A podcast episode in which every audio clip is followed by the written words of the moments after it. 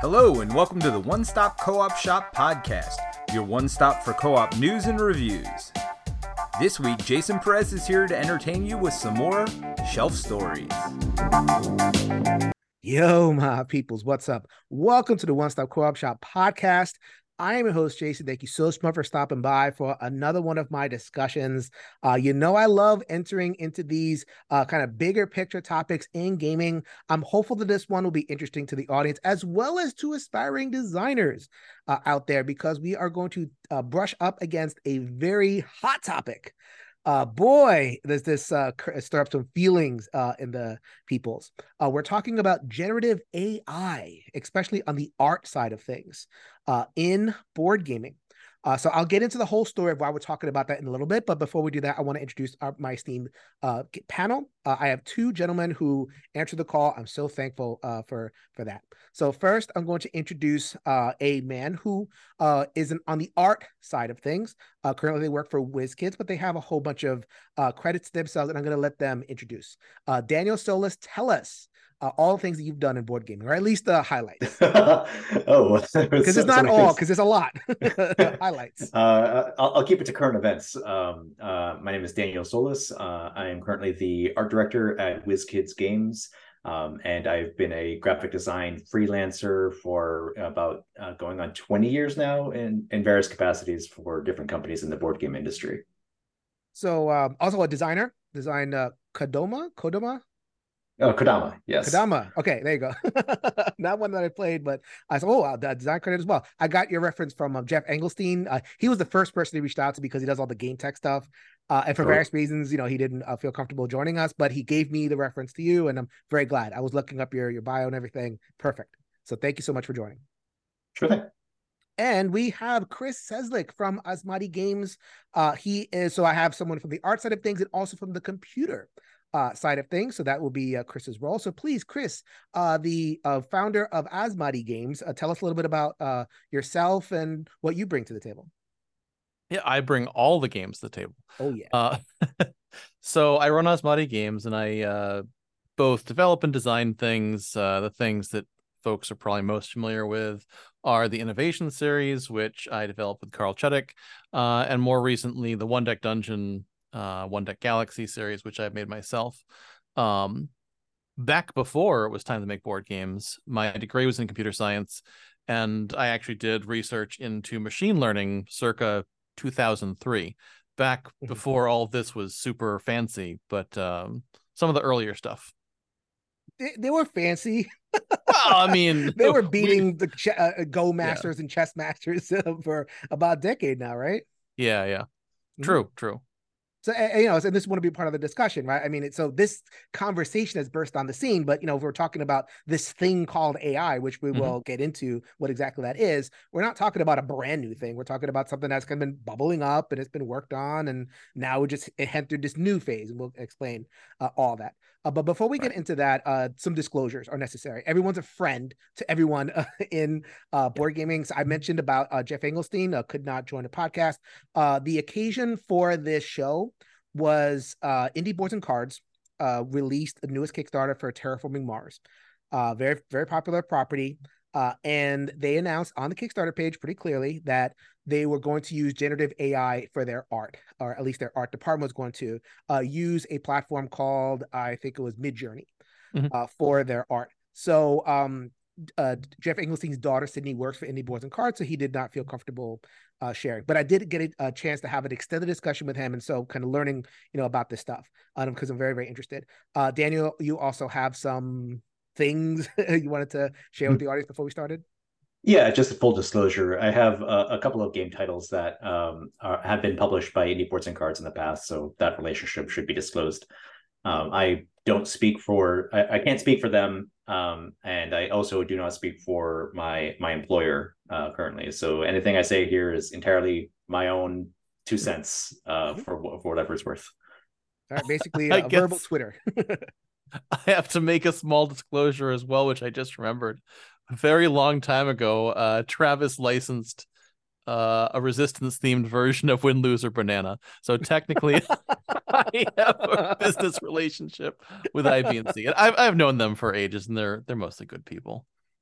Yeah, this is uh, this is about um having a conversation. This isn't about like a, a hit piece or anything. I think people get it at this point i've done how many episodes yeah. of discussions, and I, I just want to uh, give the people's as much information as possible. And this will not be the only conversation. I'm very well aware uh, that people feel certain ways, they have certain perspectives, and a certain perspective may emerge from this very conversation. It's not like the end all and be all. So I'm perfectly willing to share, uh, talk with anybody uh, who has feelings in one or the other. Uh, okay, so let us just go back to the very beginning. Uh, uh, Chris had mentioned that you know working in this thing called AI uh, for many uh, for a long time now. So let's lay some groundwork uh, in a, in layman's terms. Hopefully, uh, Chris could help us out there. Um, so this thing called AI, and leading into this thing called generative AI. Uh, is it possible to come up with you know kind of a short pithy way of bringing the peoples into that basic uh, conceptual framework so yes and no. One of the biggest problems we're facing right now with the entire discussion ecosystem around AI is that AI is a very short word and is being used as an umbrella term for a ton of different things. Mm-hmm. Some of which are as simple as a Xerox machine, some of which involve neural networks and thinking and you know lots of deduction. Um, and this is muddied by the fact that since many of these uh, AI platforms are closed source, we don't actually know what's going on under the hood. Um, AI is, you know, people think Terminator, people think Matrix, people think all this sci-fi stuff where it's like, ah, the computer's devising a calculated plan to do a thing. And in a lot of cases, it's really like, uh, it averaged out, you know, 20 photos to make a different photo. Is that AI? I don't know. People want to say it is, but to me, true AI is something that learns and thinks and adapts to feedback. And I don't know that all of these technologies are there yet. Mm-hmm. They're at varying levels of approaching that.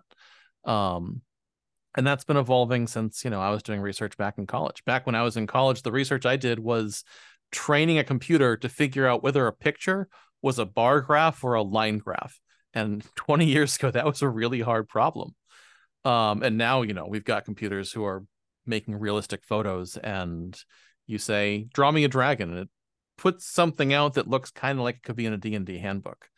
Um, but I, I think uh, one of the things that folks who are reading up on it need to do is realize that the term AI is overloaded right now, especially because businesses are capitalizing on, hey, AI is going to fix all your problems as an mm-hmm. advertising point. Right now, like every NFL game, there's IBM ads being like, AI is going to drive your car, it's going to do your laundry. I'm like, okay, right. go do that. Okay. Um, um, so is there a meaningful distinction between like the AI that you're talking about, you know, the bar graph and the line graph thing, and right. this current generative AI thing? So I'm thinking, you know, this is, I mean, maybe even less than a year ago, uh, Chat GPT was the text-based uh, program that quote unquote changed the game and was able to spit out things that sounded plausibly like a human could have wrote them. So is it, and then you know we get the art version and the music version, all that kind of thing. Uh, so is there meaningful? Did something meaningful really happen? And does it require us to kind of think differently about you know all that? At the same time, computation got a lot faster, uh, and these technologies got developed out more. So that yeah, like the the the language that Chat GPT puts out right now is pretty amazing. It's it's believable on the surface until you look at it closely and you're like, wait a second, this is just regurgitating sections of Wikipedia articles or parts of books and things. Mm-hmm. Um, or making stuff up. or so yeah, making stuff up whole whole cloth. Um so it's it's hard. Like the the place that it's at right now is on the cusp of becoming real intelligence, but I think it's still got some distance to go. Um the other thing is, you know, people are talking about uh Adobe's uh like content aware fill in Photoshop, which until like a year ago you would have just called a plugin. It's mm. it's like, oh, it, it knows how to, you know, guess what's going to be around it based on pattern matching. It's not doing any intelligent thought on it. It's, pretty simple pattern matching stuff with mm. a huge library. So that gets yep. us right to Daniel's part. Uh, I mean, yeah. this whole AI thing, right? I mean, you are you're not. I mean, you you work in the industry, like you're a graphic designer. You've been, you know, this is a, a your thing. So, um, this thing called AI. How long have you been dealing with that in your career? Uh, well, about two years ago, uh, you know, I had a lot of time on my hands, like a lot of people did, um, and I uh, I saw some folks um, releasing these uh, what are uh, what are called like a Google Colaboratory uh, uh, environments, where you could. Um, if I barely understood it, so I, I'm speaking very broadly here. Um, but but I just looked up as many tutorials as I could, and I saw like, okay, if you replace this section of code with this such and such thing, and you have a library of artwork that you have on your Google Drive, then this uh, model will be trained on that folder, and then it can uh, generate new images.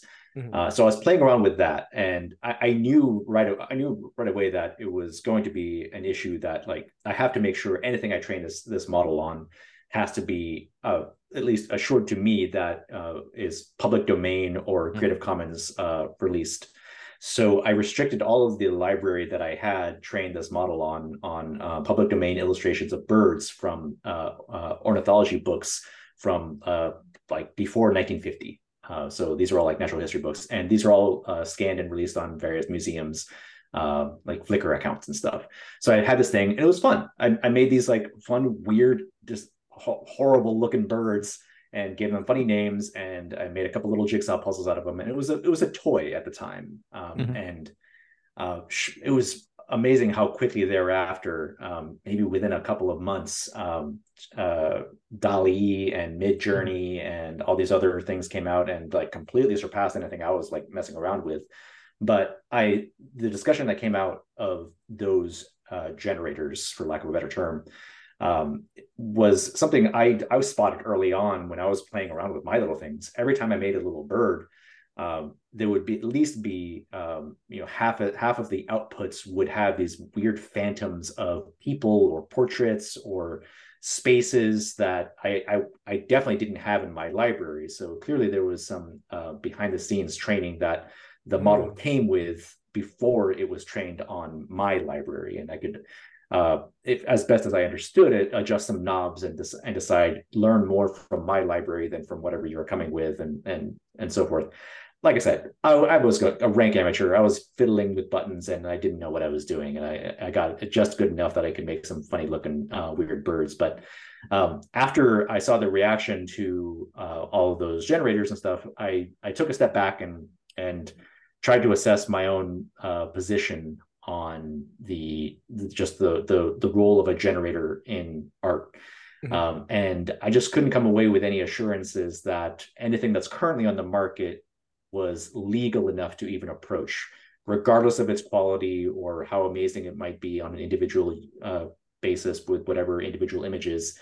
I, if I can't be confident, uh, a human artist wasn't copying somebody else from copying somebody's copyrighted work uh, then I certainly can't be confident enough that an AI isn't doing the same thing. Mm-hmm. and I'm approaching it fr- from that perspective. Uh, that if an artist came to me and they had like a dodgy reputation about copying somebody else's artwork, I would approach them with the same skepticism as I as I do any generator uh, that mm-hmm. that I hear about.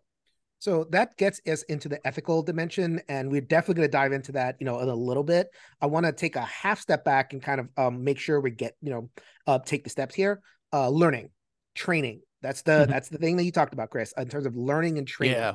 And I think we I think there needs to be a lot more understanding, way more than our podcast can provide. We'll do the best that we can in terms of the essence of an AI is like it is learning, it is training, and then off of that learning and training, it is outputting. So, uh, just do you have any general, like, kind of deeper thoughts about how AI does that? Like you mentioned, like a neural network and right. all that kind of stuff.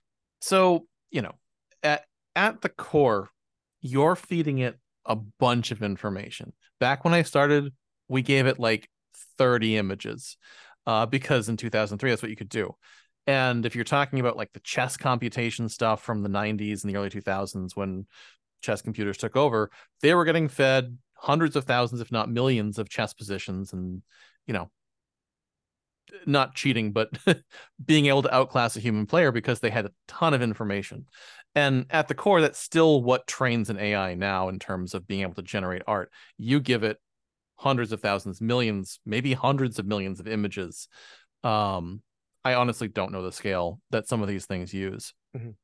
Uh, and it's like, okay, I've seen a bunch of things. I don't actually know anything about them except for maybe some metadata like, oh, this one's tagged that it's a bird. This one tagged that it's, you know, a meadow. Um because the AI isn't actually intelligent. It doesn't have any capacity to reason beyond the pure data you give it. Um that level of reasoning and learning is something that is still a bit of a ways off.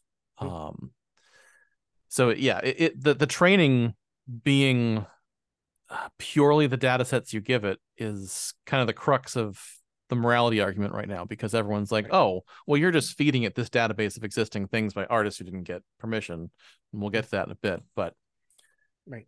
Uh, and, yeah, and I want to really hammer that down because I've heard a line of argument because you know speaking to the whole like crypto stuff that like it is possible to have an AI that is totally fed on, like you said before, Daniel, public domain and Creative Commons. And, you know, we, we can do that, right?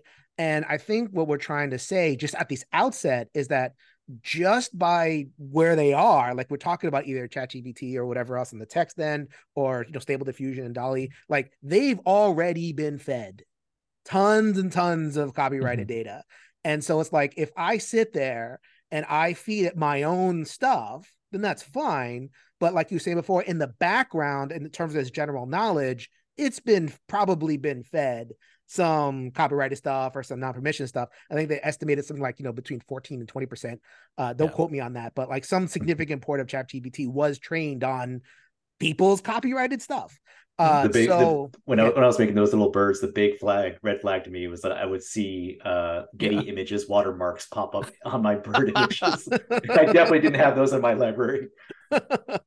yeah, so like you know, you mentioned before, Adobe has an AI kind of in there, and I think they, I think Adobe tries to kind of like, okay, this is your thing, and you feed it your stuff. But in order to be able to do what it does in the first place, it needed to have trained something, and we don't have any assurances right now. In fact, we have assurances the opposite way that you know this stuff was trained on quote unquote copyright stuff uh, i just wanted to kind of set that scene is there anything else you want to say about in terms of the learning process uh, before we get into the more ethical yeah. dimensions chris yeah what what i would say and you know adobe microsoft google facebook whoever if you believe what they are saying about literally anything you're being sold a bridge.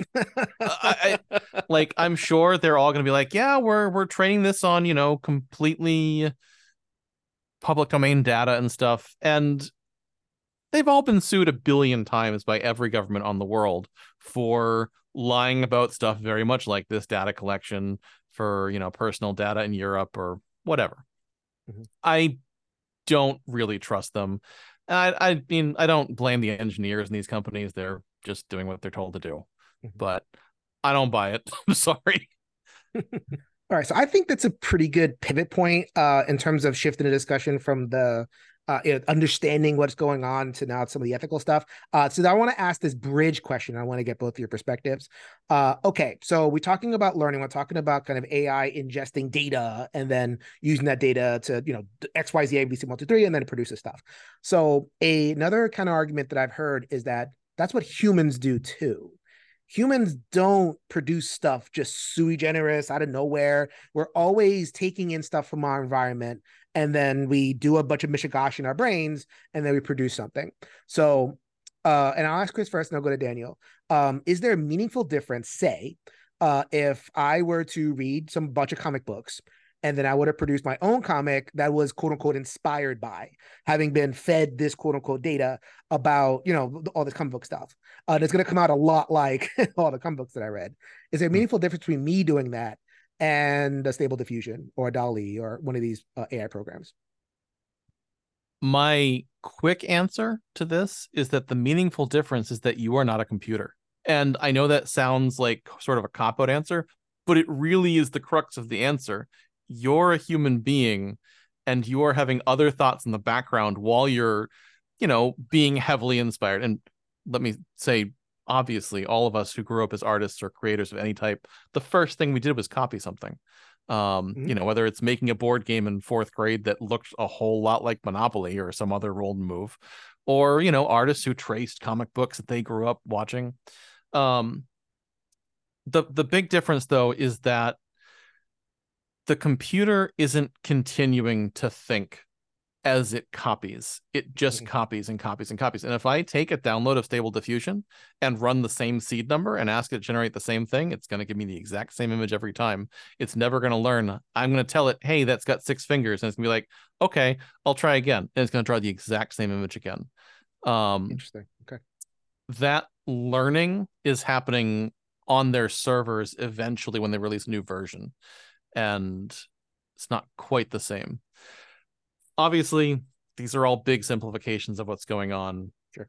but that's the crux of what i think the difference is It's a huge difference, and I think it's kind of that sixty-four thousand dollar question because, well, you know, we're gonna we're gonna talk about the quote unquote stealing aspect. You know, like AI mm-hmm. is scraping and stealing and all that kind of thing. And the idea is like, okay, if what makes a human being inspired different than a computer scraping? And I think we're all kind of fumbling around the like we uh, so many of us have the instinct that it's different. So I'm glad you said you you put the question the way you did. Like it is different when a human does it and a computer does it uh but i don't know if we all have the answers as to what the difference is quite Mhm. yet but at least that's where in terms of framing a discussion i think that's where we want to be uh so daniel how do you uh, what do you think about that uh answer what is the difference between a human copying being inspired by versus an ai doing the same thing I mean, from my experience playing around with these tools, um, admittedly uh, at, a very surface level, um, versus my my history of uh, actually uh, working in art direction, um, the the main difference to me is just I, I can rely on a human to understand my direction better. Mhm. Uh, I can pinpoint certain areas and say revise this based on a client or the licensor saying that they need this to be uh, case in point, for example, um, we we have a uh, say I have a, a a game that's a, uh licensed property. Um, we send the art to approval to to licensing. Um, the license the holder of the IP then contacts uh, if this is a live action property, uh, the represent representation for the actor who in their contract has uh, has a clause that say they have to approve any of their likenesses that appear in a in any printed media, whether it's a board game, com- comic book, or whatever. Uh, and that art and that and that actor says, uh, "I look a little too too grumpy there." For example, uh, can, uh, can can I look a little bit uh, happier? Um, And so goes back through the filter uh, and back to me after all those like links in the chain. Um, and then I have to go to the artist and and say um, the uh, so we have some feedback, yada yada yada. Um, I my with my experience, I can tell the I can tell the artist more specifics like okay, the the client has identified um, that this face looks a little bit too grumpy. Raise the eyes, open the eyes, raise the eyebrows, um, lower the contrast so you see fewer wrinkles, adjust the lighting. I can get very specific, and the artist understands 100% exactly what I'm saying. Especially, um, it, I, I mean, almost as uh, I mean, I, I can find other images. I can find uh, studio shots of of the actor, for example, um, where where they have a different angle or whatever, and, and use that as reference.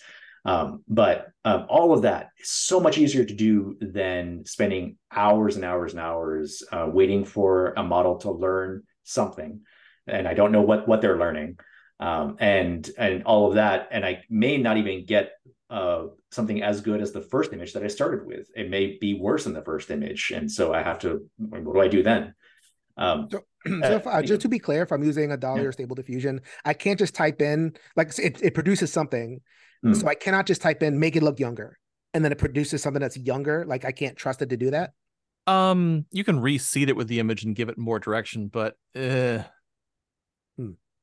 yeah it's not it, it's not Hit or miss. consistent like it's it's you're kind of talking to you're talking to a machine and the machine just doesn't really quite understand the nuances um uh like i work with international artists a lot and um, our international studios and so sometimes you have to worry about a language barrier and so Mhm. you have to tailor your art direction and be careful about how you word things to make sure that uh, they'll translate correctly um if, if so you avoid um overuse of metaphors or or vague language you have to be very precise Um, and even with that, uh, sometimes there's some some misinterpretation, but that's recoverable. That that can be fixed with just another email or, or just a small correction.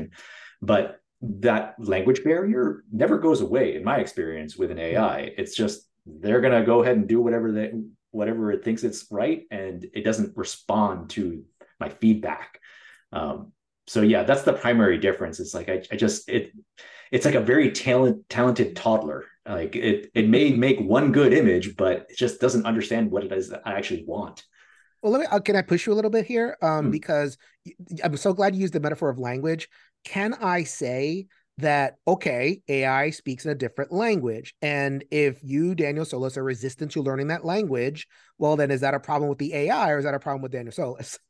So I was like, I mean, so there's a lot of there's some artists are going to be like, okay, oh, like it's almost like their home language is is AI and they're able to kind of like play in it and produce mm. what they want with it and everything. So, what's the difference between that and working with an international artist, as an example? Well, in that case, the um, so so that kind of get, gets into the realm of prompt engineering, which is like a sort of a sub, uh, like a cabin hobby within a cabin hobby of, of AI development, um, where people are getting more and more specialized in what are the magic words that are required to get an image to look a certain way. So they'll identify um, certain types of camera settings that you can put into a prompt so that it, a light, the lighting and the colors will be a certain way. Uh, it used to be that um, you could just drop in a, the name of a director or a photographer or an artist and get stuff in their style. Uh, thankfully, that's being filtered out now mm-hmm. by some of the more prominent generators. But mm. um, but regardless of whatever the prompt may be um, or how how it may be worded, um, it's I, am not being paid to do that. I, am being paid to get the the art as quickly as possible on a budget, and uh, and you would think that uh, a machine that automatically magically makes tons and tons of artwork would be would be a fantastic product for me to to look at and be tempted by. But nothing I've seen so far has been at, at all interesting to me, mainly for the consistency issue, if not if not only for the uh, for the legality um, and the language barrier of it all. Uh, it's right. just there, there there are too many obstacles in the way for me to even approach it as a as a plausibility um, over just hiring a hiring a human and, and getting it done faster. Uh, from your perspective as a game running a game company, Chris, do you is that your experience uh, with some of this stuff? Um, I mean, we haven't, for obvious reasons, based on how I'm talking about, we haven't actually tried any of this for real professional yeah. stuff at all. I'm sure um, you're looking at it. I mean, every company has to look at it, I guess. Uh, yeah. I mean, I have played around with it personally. Um, some of the engines a little bit just because it's interesting as a computer science thing.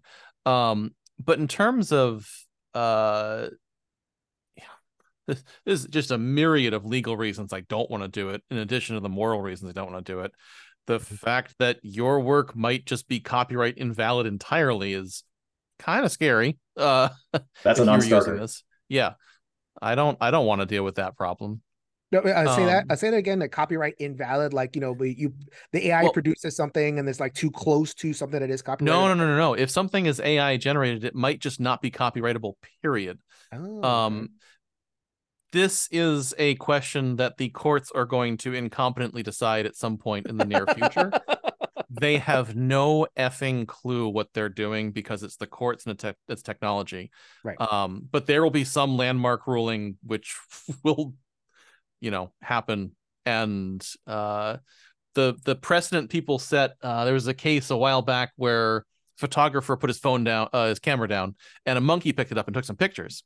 And the courts ruled that you couldn't copyright those photos because they were taken by a monkey who mm-hmm. doesn't have any, you know, legal claim to them. Mm-hmm. So they were instantly public domain. And does that extend to a computer? Is a computer a monkey? Um, or is it a tool being used by a human being to create art? Mm-hmm. Uh, and you add in all the questions about sourcing, blah, blah, blah. Yeah. I, I guarantee they're going to make the wrong choice. I don't know what that choice is going to be, but that's what the courts do. It's an American tradition. Uh, okay, so we are getting into now. We can kind of dive in a, little deeper sure. into the ethical stuff, uh, and I think that there are a couple of different angles on this, and I'm going to help ask for I guess Daniel's help in particular unpack it because this is your, this is your career at this point. Mm. Uh, you know, this is your they're looking at this. Um, so say a little bit more about the idea of you know they're stealing my art right? Like, I mean, Mm. what is what is the tangible harm? So, I mean, if I produce something and someone imitates it, then okay, Mm. or whatever. Someone you know steals my catchphrase or steals you know steals whatever. Um, and I, I guess uh, uh, some people are out there having trouble discerning. Okay, well, it did that, but what's the harm? So maybe you can articulate, uh, you know, why that seems to besides just like the conceptual, that quote unquote stealing stuff. What is the Mhm. concrete harm that an artist faced when faced with uh, some of the AI stuff? Uh, in in the case of, say, for example, um, if you're an artist and you have a distinctive style, um, and you have uh, and you have some generator that's been trained without your knowledge on your portfolio, Mhm. um, and you have some unethical end users that just generate a bunch of images that uh, that have somehow been trained or prompted by your style, um, that's money out of your pocket. Um, theoretically, this is under the assumption that those unethical end users would have paid that artist to begin with, which is uh, which is an, an assumption. Uh, whether it's a correct Right. or, or incorrect assumption is, is is another matter. But but the theory is that um, that yes, that is money outside. I'm taken out of the artist's pocket because they they that is a job they didn't get. Hmm. Um, and in my in my case, um, if I'm going to if I'm hiring for art, uh, the budget option that we have at our disposal now is stock images. Uh, so those uh, for those the uh, the legalities have been uh, secured by a third party, the the stock image provider, um, say for example Getty or Shutterstock, um, and uh, the users and and content creators of those platforms have come to agreements with that third party to host their images. And then we can uh, legally license those images for for whatever purposes that have been outlined in the contract um, and we can even manipulate those depending on depending on circumstances um, so in in that case there there are legal channels by which we can get access to very very good imagery on a cheap budget that don't require stepping into this gray market weird area that has not yet been fully uh, outlined yet. So um, I kind of rambled there for a minute, but but, but No, essentially, yeah, I'm I'm just like I. I I feel no great compulsion to to pursue generators of, of any quality to uh, for for an actual commercial product. Yeah, I think like in terms so getting um, I don't want to go too far to the Terraform Mars example, but it's like it just it just it's right in the face, right? And not only would did we have just the the disclosure, there was an excellent article by Charlie Hall who interviewed Travis, uh, and um Travis, the person who's running Indie Boards and Cards, and he gave some like real uh thorough uh representation of his rationale of like why AI. Um really it came, I mean, so much of it came down to money. You know, it's just it's it is cheaper to have a person or a in-house per, you know entity in this particular case it was in in the Fryx brothers house who's the designers of the game uh and they use this you know they use the midjourney uh, uh thing to just put a bunch of prompts in there feed it a bunch of images it, it put out stuff and that process i think um in the article he mentioned about speed. It's much faster. You know like Mhm. because that whole process like you describe like okay go to the artist give me this give me this give me this. Like you know, if in a case Terraforming Mars, it's a space game, you know, you're not there for the art really.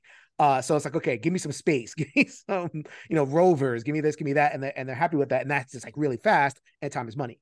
Um, so I think there is a fear that because of that kind of scenario where that a company does stand to save a lot of time and money that uh using AI, uh, that there's gonna that uh th- th- you know there's gonna be the future and therefore what you were saying before like you know money out of an individual artist's pocket so how realistic is that fear Oh, it's yeah. completely realistic. go ahead Um, chris go ahead if I look at it from the cold hard number calculus, for example, the way an I I would look at it, um, you know, it's going to cost a fraction if I don't care where my art comes from of what the costs are now to hire an artist to, to spend time actually drawing things.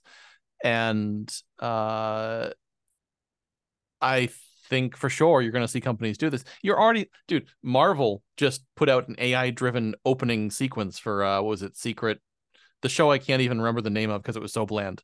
Um, uh, and somebody else did something similar. There was a Fallout poster for a game that was really bad AI. The Essen posters were embarrassingly bad AI. Mm.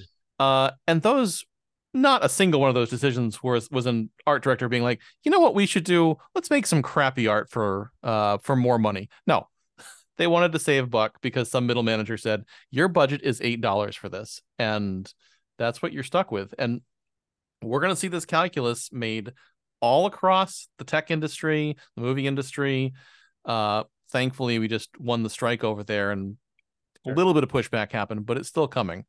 Uh, they can finally automate away creativity, Mm. and that is the one thing that te- that the business owners have never been able to do for centuries. And now they've got it at their disposal, and they're they're salivating at the, at the savings that they can pocket. I'm so glad that- that you mentioned that. Uh, I, I just to, to finish that thought, I'm so glad that you mentioned in terms of the history of it, in terms of the labor, the labor saving. Like we, we, I think you're gonna, um, I, and I'm trying to kind of bring in the voice of kind of the techno optimist, right? Uh, and the idea that like, okay, for since the Industrial Revolution, maybe even before, um, you know, technology has proceeded, and there have been freakouts about like, oh, this is gonna change, it's gonna change, this is gonna change, uh, and you know, it turns out that society kept on going. you know, you know, railroads put a bunch of people out of work, but then it created all these new jobs, Mhm. right? So it's like, and so uh, the idea being that technology ultimately is creates more labor than it takes away. Uh, as long as you kind of like, you know, let the technology wheels churn, et cetera, et cetera. Um, I think one of the things that you are pointing to is that this feels different because normally technology takes away work that is repetitive and dare and dirty and dangerous. So you know, better robots that do mining, better robots that do you know uh, uh, you know fabrication and all that kind of thing. Uh, the sewing machine and all the like machines take away the dreariness of the work. This may be maybe you know we're on the cusp of like a new era of history where it where technology replaces the creative stuff, that stuff that we thought that was the province of humans. And now it turns out that you know whatever is being produced is being received as this is creative stuff, and it's being pitched as this is creative Right. stuff.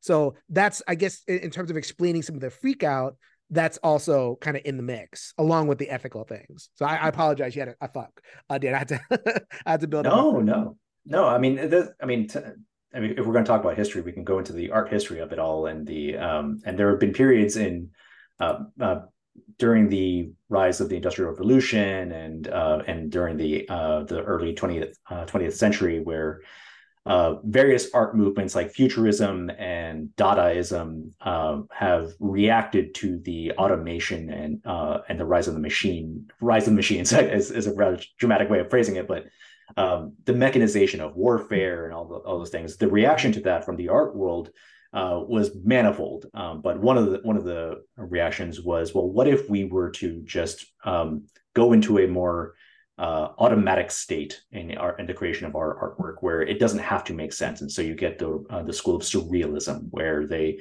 uh, tap into something very subliminal, and they and they don't really care what uh, what interpretation necessarily you're going to come into it with. But um, I think a better probably example is probably uh, abstract expressionism. Um, uh, Jackson Pollock, you, may have seen photos of, of him um, in a trance-like state where he's just standing over a canvas and he's just splashing artwork Mhm. or splashing paint everywhere, layering it thick. Um, retroactively, you can kind of approach that and, and say, oh, he was uh, he's using this as uh, a mechanism to channel something more primal. Um, but uh, I, I I'm pretty sure that uh, he he ha- he would be selling his artwork by the foot. Uh, he would just take a take a big old canvas, chop it up into little pieces, and sell it piece by piece because he was ma- he was making a commercial product to some extent. Uh, for him, as I understand it, for him, the act of making the art was the artwork itself, and the artifact that remained behind was just a relic thereof. It, Hmm. it was the it was the the stuff that was left over, and so he was hap- he would happily sell it because the the the the visuals of it for him didn't didn't, didn't really matter. Um, sorry, I, I tend to ramble when it comes to art, art history stuff, but um, you're, you're so excited.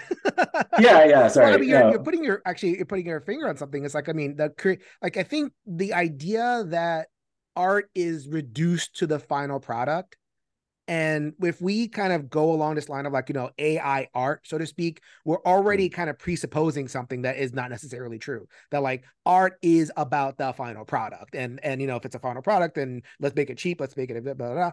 And there's a whole world of ways to think about this that may be at risk of being lost if we kind of go too far down that road. I think that's kind of what I'm getting from you saying. Yeah, I, I, have to have to really constrain where I'm where I can speak with any any degree of authority. Sure. Um, so, um, for for me, where I'm coming from is is strictly in the realm of commercial images. Um, this, these are not things that necessarily would go up into a gallery. Um, I, I, aim for high quality images for uh, for all of the any product that I work on. I, I, work very hard on typography and graphic design, and I work hard to find the right artists and get the right images for the for the project.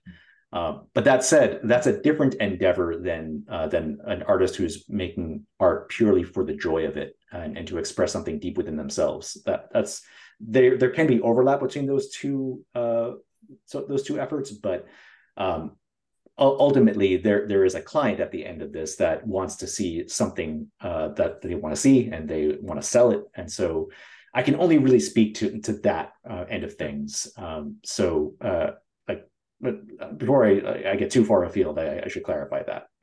Mm-hmm. Right. Right. Um, and so I guess we can kind of um come around the bend and look at the future a little bit.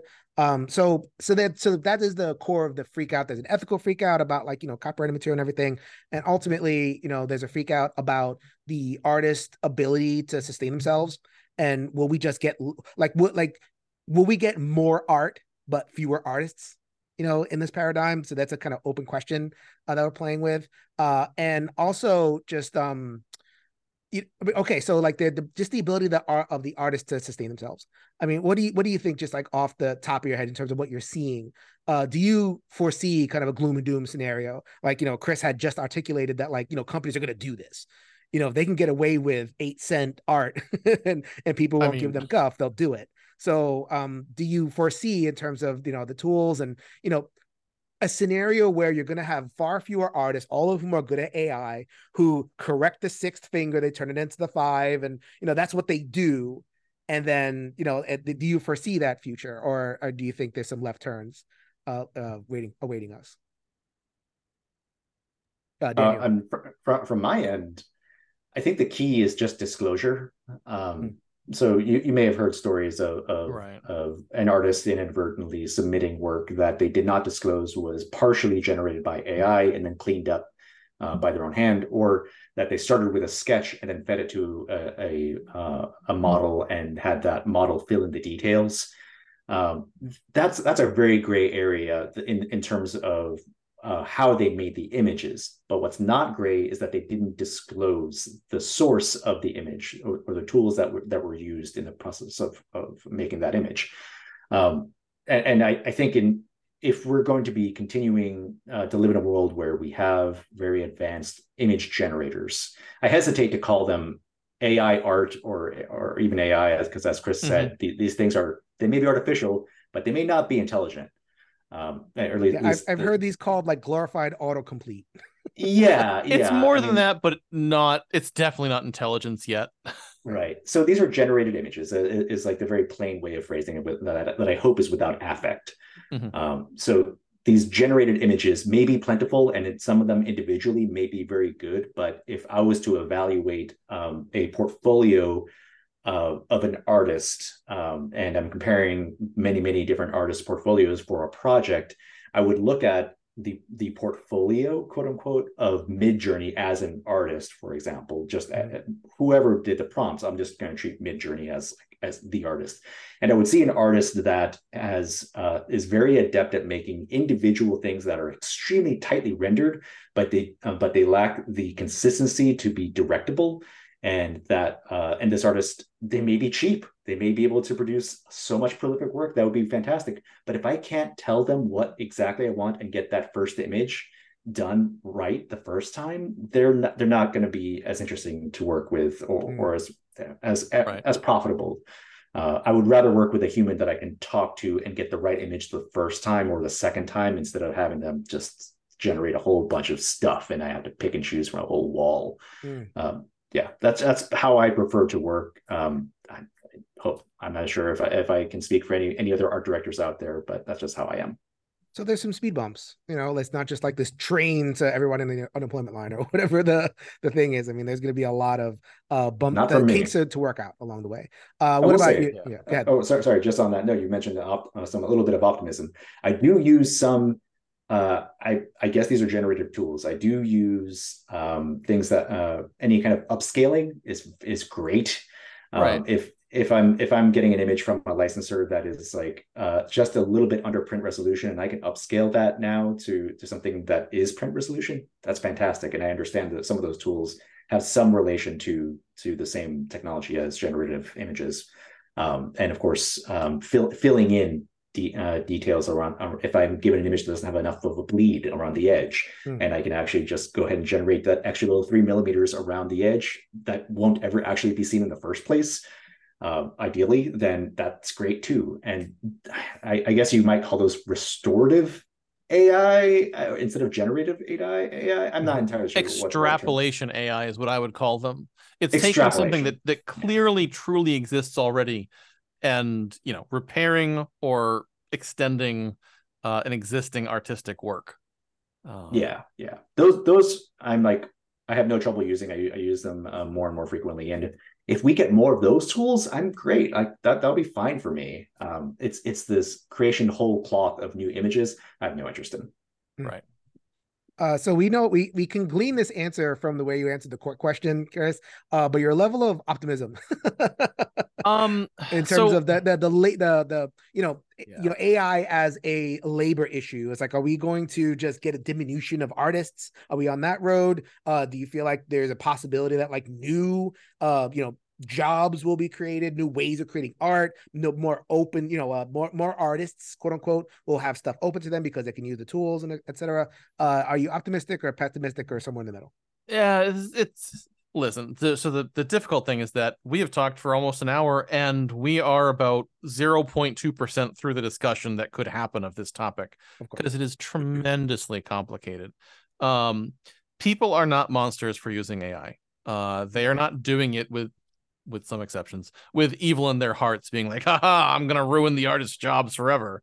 Um you know a lot of folks are doing it because they don't have another option. I've seen several like beginning designers be like i can't hire an artist. I have no money at all. Uh i'm gonna put this game together because i can make the game design and i'm just gonna you know whip up some weird prompt art and put it in there as prototype. That's I don't love it, but I also understand where they're coming from. Um, Mhm. I do think, as with any automation throughout the history of labor, it's going to push labor out. Um, it's not quite there yet, but you know, as as people get better at it, they surely will. Um, I think that plenty of artists will continue still doing art, but this will take away jobs. This is going to reduce going rates for things and you know that that's just reality. Um but i understand why some people want to use this thing. And in the same way that in a perfect world we would produce all of our games in the united states of america and Yeah. they would be of great quality. And Right. it's just not realistic. I you know held that line for a long time. I printed in the us for much longer than most folks did. And i still do some of my printing here but most of the games have to be made in China or elsewhere in Asia. Um, it's just the reality of being able to pay people. If I don't do that, I can't do my payroll. Mhm. I won't have enough dollars. Um, and there's a lot of other similar things that you have to make compromises when you're running a business. Um, sometimes the, the moral thing doesn't win out. I try and do it as best as I can. And I think most people do too. But yeah, like it, it is in many ways a freight train. AI art and generated generative art, uh, whatever you want to call it, isn't going away, and it's going to keep getting better and better.